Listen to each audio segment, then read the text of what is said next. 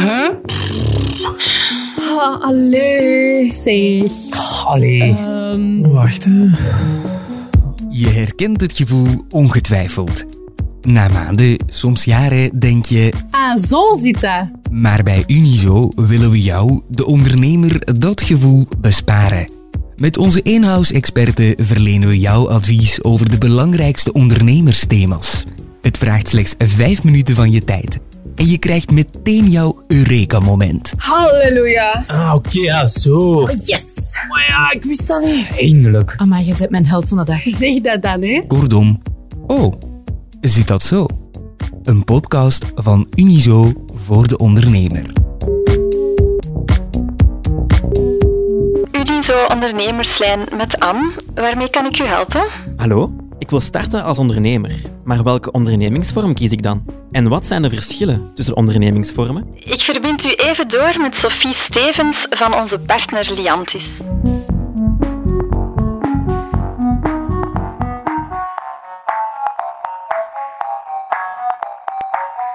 Een eerste belangrijke stap is een afspraak maken bij een goede accountant of een accountant die jij vertrouwt. Die zal samen met jou de oefening maken en zien wat jouw toekomstverwachtingen zijn, wat je activiteiten zijn, of het interessant is om als eh, in hoofdberoep of in bijberoep eh, te starten. En samen ga je dan kijken van, eh, beginnen we als eenmanszaak of direct met een vennootschap. Bij een eenmanszaak, eh zeggen wij juridische taal, die heeft geen rechtspersoonlijkheid. En dat klinkt dan nog voor als Chinees, denk ik. Maar dat betekent dat er geen onderscheid is tussen jezelf en je zaak. Jullie zijn als het ware één.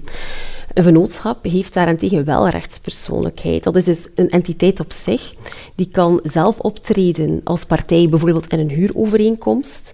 En ook alle inkomsten en winsten worden afzonderlijk belast via de vennootschapsbelasting, waarbij een iemandszaak alles terecht zal komen in jouw persoonlijke belasting, in je personenbelasting. Kan je me even kort de voor- en nadelen meegeven? Een iemandszaak is eenvoudig en heel makkelijk op te richten. Je kan het ook in je eentje doen, je hebt niemand anders nodig. Je moet enkel een ondernemingsnummer gaan aanvragen bij een ondernemingsloket en eventueel een BTW-activatie doen. Dat zal je een, een paar honderd euro maximum kosten. Een nadeel is dan weer dat er geen onderscheid is tussen eh, je eh, persoonlijk en je zakelijk vermogen. In geval van schulden bijvoorbeeld, dat is iets dat we liever niet hebben, maar het kan altijd, kunnen ze echt beslag gaan leggen op je persoonlijk vermogen. Bij een vennootschap heb je dan als nadeel dat het een iets zwaardere opstart is, waardoor dat er ook wat meer kosten aan verbonden zijn. Daar moet je een oprichtingsakte gaan opstellen, meestal via notaris. Je kan ook niet altijd alleen een vennootschap gaan oprichten, dus in veel gevallen zal je een partner nodig hebben. Maar een voordeel is dan wel weer dat je beperkt aansprakelijk bent en dat je fiscaal meer kan gaan optimaliseren. Dus je betaalt in principe een pak minder belasting, want ik zei het daarnet al, bij een iemandszaak komt alles in één pot terecht en word je belast onder de personenbelasting. En daar zit je al gemiddeld makkelijk aan een tarief van 50%.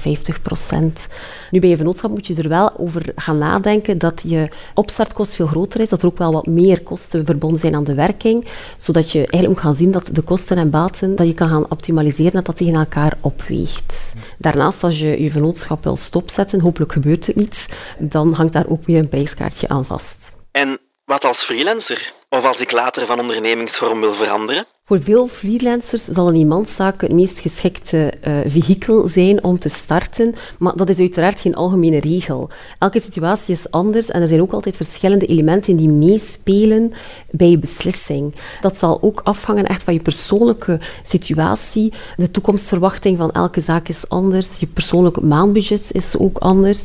Het momentum om van een iemandszaak over te stappen naar een vennootschap eh, bepaal je best samen met je accountant. Ik zou zeggen, informeer je goed en laat je vooral heel goed adviseren. Oh, zit dat zo? Is een podcast van Unizo. Met expertise van de studiedienst en de ondernemerslijn.